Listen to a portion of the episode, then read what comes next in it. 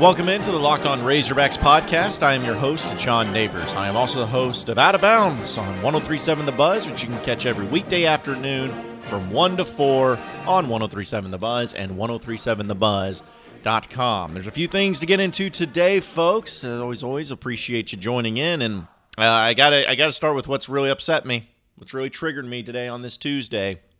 It's, uh, I'm not surprised by it, but still, it's uh, very upsetting to me. And that is the fact that Mason Jones was not named SEC Player of the Year. Now, he did win the AP. This is another thing. I mean, it's twofold. He won the AP Co Player of the Year, sharing it with Reggie Perry. Anyways, so we'll start with the uh, we start with the coaching snub and how he was not named Player of the Year. Instead, they decided to give it to Immanuel Quickley from Kentucky. Now, I know that there is bias in the SEC when it comes to the superstar programs. It's just how it is. Kentucky will always be given the benefit of the doubt in almost everything when it comes to accomplishments and awards because Calipari also won Coach of the Year. I don't necessarily have a problem with Calipari winning the Coach of the Year, but I do with the Player of the Year. Because Mason Jones, call it bias, call it whatever you'd like, he deserved the SEC Player of the Year. And if you really compare the stats, because that's what it's going to come down to, is the stats. Quickley averaged 16.1 points a game, 4.2 rebounds a game, and 1.9 assists per game. That was what he did on the season. Mason Jones, 22 points a game, 5.4 rebounds a game, 3.3 assists per game. Mason Jones had averaged almost six more points per game, averaged a full re almost rebound and a half per game, and then averaged about an assist and a half more per game. His field goal percentage was also much better. Mason Jones also had the most times being named SEC Player of the Week in SEC history.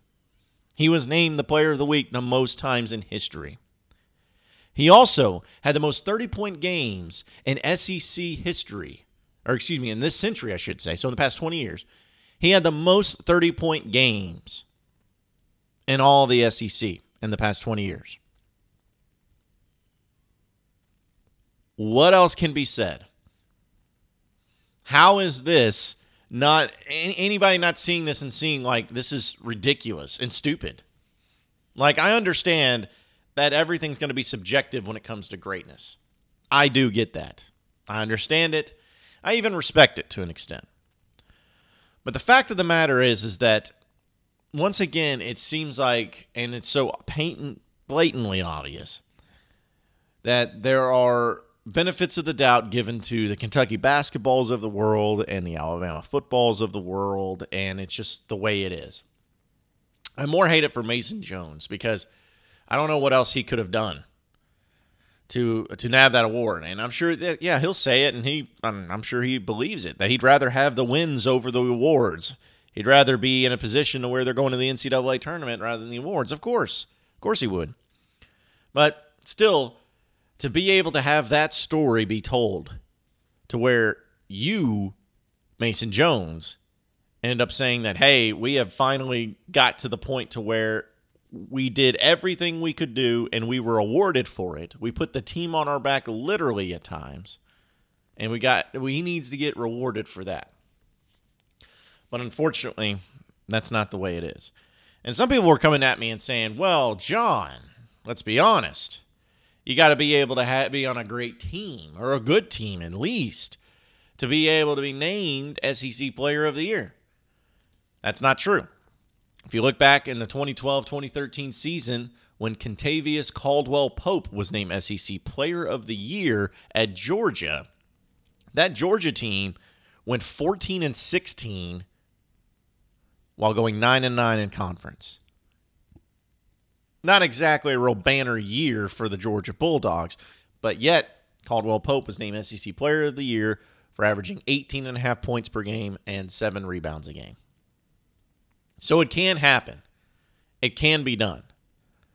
But now it's looking at it from the perspective of, well, the SEC and the uh, coaches like themselves some Kentucky, which is so very strange to me, too, because there's a highlight video that the Arkansas basketball put out on Twitter that was showing all the coaches saying, you know, hey, this is this is wow, he's just so impressive. I mean, we had no response, we had no answer for him. Da da da da. I mean, they kept going on and on and on about Mason Jones and how good he was. So it just none of it makes sense. But again, an award like this, in the grand scheme of things, it was going to be nice to have something you know you could put on, especially for Eric Musselman. You know, as far as recruiting goes, hey, be like, hey, listen, we took a guy like Mason Jones that wasn't even thought about heading into sophomore year, and we turned him into the SEC Player of the Year. That's what development can do for us. You know, it's just it, there's just little small things like that could really could have gone a long way. But I, I'm upset by this. I know a lot of you are upset by this. I think it's trash. It's terrible. But that's just the way the cookie crumbles. And it is the SEC and, and it is Kentucky. And I, I still believe, folks, call it bitterness. I don't care what you call it.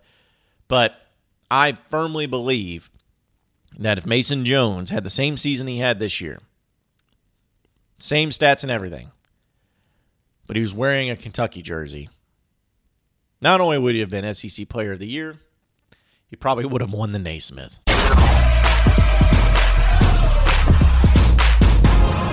You are Locked On Razorbacks, your daily Arkansas Razorbacks podcast.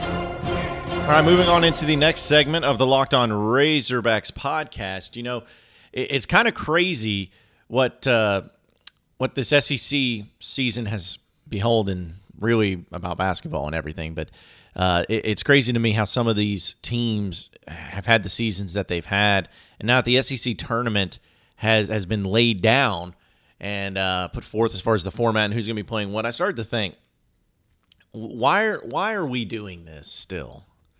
Why is the SEC tournament or conference tournaments in general still around? Still, all of that because to me, like a team like Kentucky, who won the SEC regular season, they're the best team in the conference. There's no question about it. Why are they even playing in this conference tournament? What do they gain from it? I mean, seriously, what do they gain from playing these games in the conference tournament? Is their seed really going to change if they win a couple of games? Are they going to go from uh, a two or three or three seed to a two seed if they go through and win some of these SEC games, SEC tournament games? Maybe. But you know what format I'd like to see? It's not going to happen. And I'm sure a lot of you are going to be looking at me like I'm crazy or you know wanting to strangle me through the headphones that you're listening to on. But the thing to me is that why not do something where you have the regular season champ have the automatic bid? They get the uh, they get they get in because they're going to get in no matter what. I guess is what I'm saying. They don't get the one automatic bid, but they get in no matter what. Give it to them and also have the NCAA tournament set its field throughout, you know, all these different, you know, at large teams that get in that are good enough to get in, have it set that way. And then have one blank spot, open spot for SEC, for ACC, for for whatever, where you don't have the bubble teams in just yet. Because the bubble teams still need to prove themselves. And what you do is that you take out all the teams that got in at large. You take out Kentucky, you take out Auburn, you take out Tennessee, you take or not Tennessee, I guess, but LSU. I don't know if Tennessee's a for sure team getting in, but um, you know, take them out. Whoever is actually in the field that got an at large bid, put them in. Put them into the tournament already, but take them out of the SEC tournament.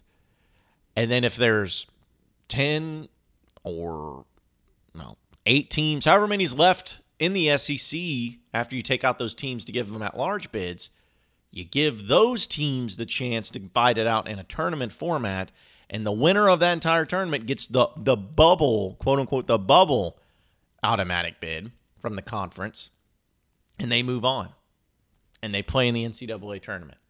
I think that would be much more enjoyable where you only had teams playing in the tournament that truly had something to play for, that truly wanted to win that tournament because they knew what was on the line.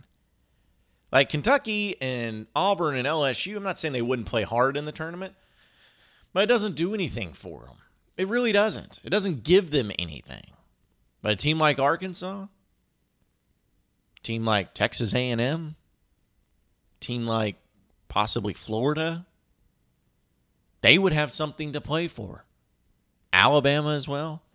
They would be having an opportunity to play for something great, to play for an actual bid into the NCAA tournament. And I just think that would be, to me, much more enjoyable for many different reasons, but much more enjoyable for the college basketball fan and the fans of those teams knowing that they actually truly have a better chance to make the tournament than what they would when they're having to go up against Kentucky and Auburn and all that when they know they're not going to win. They're not the better team, and we see Cinderella stories happen, but not very often. I just think it would be a much more better format, mainly just due to the fact that it would have uh, some incentives behind it. It would just be better for me. I think so. Again, you're probably thinking I'm crazy. You probably want to throw things at me, and that's fine. But just think about that. And maybe you got a better idea for what the tournament should be like in the SEC. Or maybe you like it the way it is. I don't know. But what I do know is that there's got to be a better format, a better situation, a better way of handling it than what's going on right now.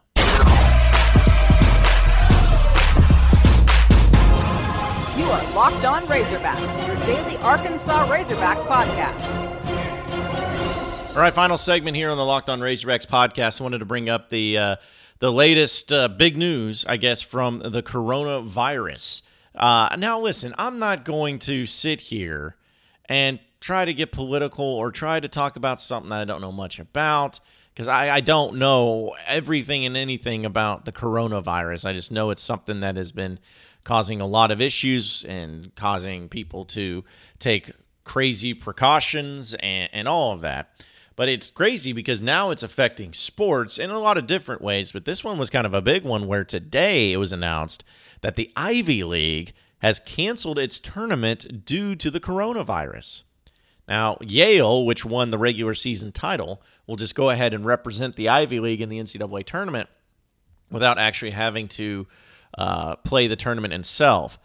And I know there's going to be some upset teams about that because we're just talking about tournaments and, and what they mean. They may not mean anything as much to the SEC teams or ACC teams or whatnot, but to the Ivy League teams, they certainly mean something because they don't get as many automatic bids. In fact, most cases they just get the one automatic bid. They don't get the, excuse me, an at-large bid.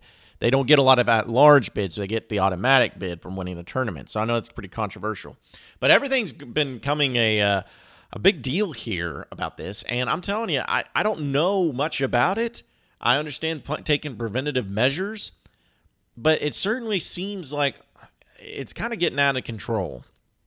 It, it, the the measures that are being taken, I, you know, always want to be safe than sorry. I get it, but I'm just wondering if this is just the overreaction and the panic is making it worse. I really truly believe that.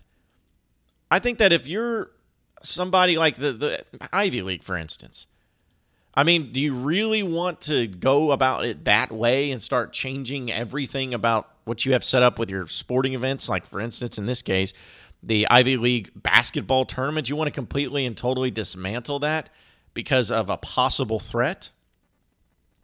It just doesn't seem like it's a wise thing to do. It instills more panic than anything. I've seen these videos of people like getting in fights at grocery stores over toilet paper and you know cotton swabs, and it, it's just I, I'm just wondering at some what point are we is people going to realize that you know what the, the way that you're acting the way that you're going about it is all wrong. The panic is being a lot worse than the actual pandemic itself.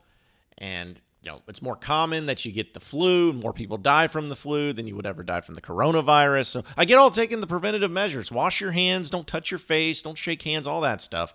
But start canceling events and like where it's at in Italy, I know it's been a lot higher of a of a, a connection there and uh, people getting uh, infected by it over in Italy, where they've like canceled every sporting event. Like they're playing sporting events in stadiums with nobody in it.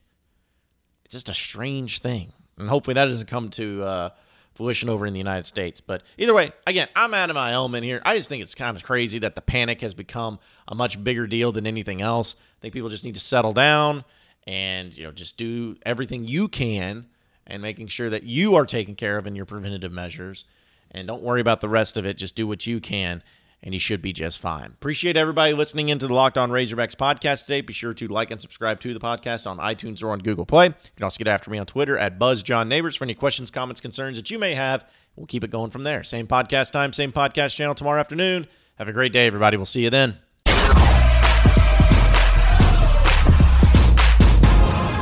Are Locked On Razorbacks, your daily Arkansas Razorbacks podcast.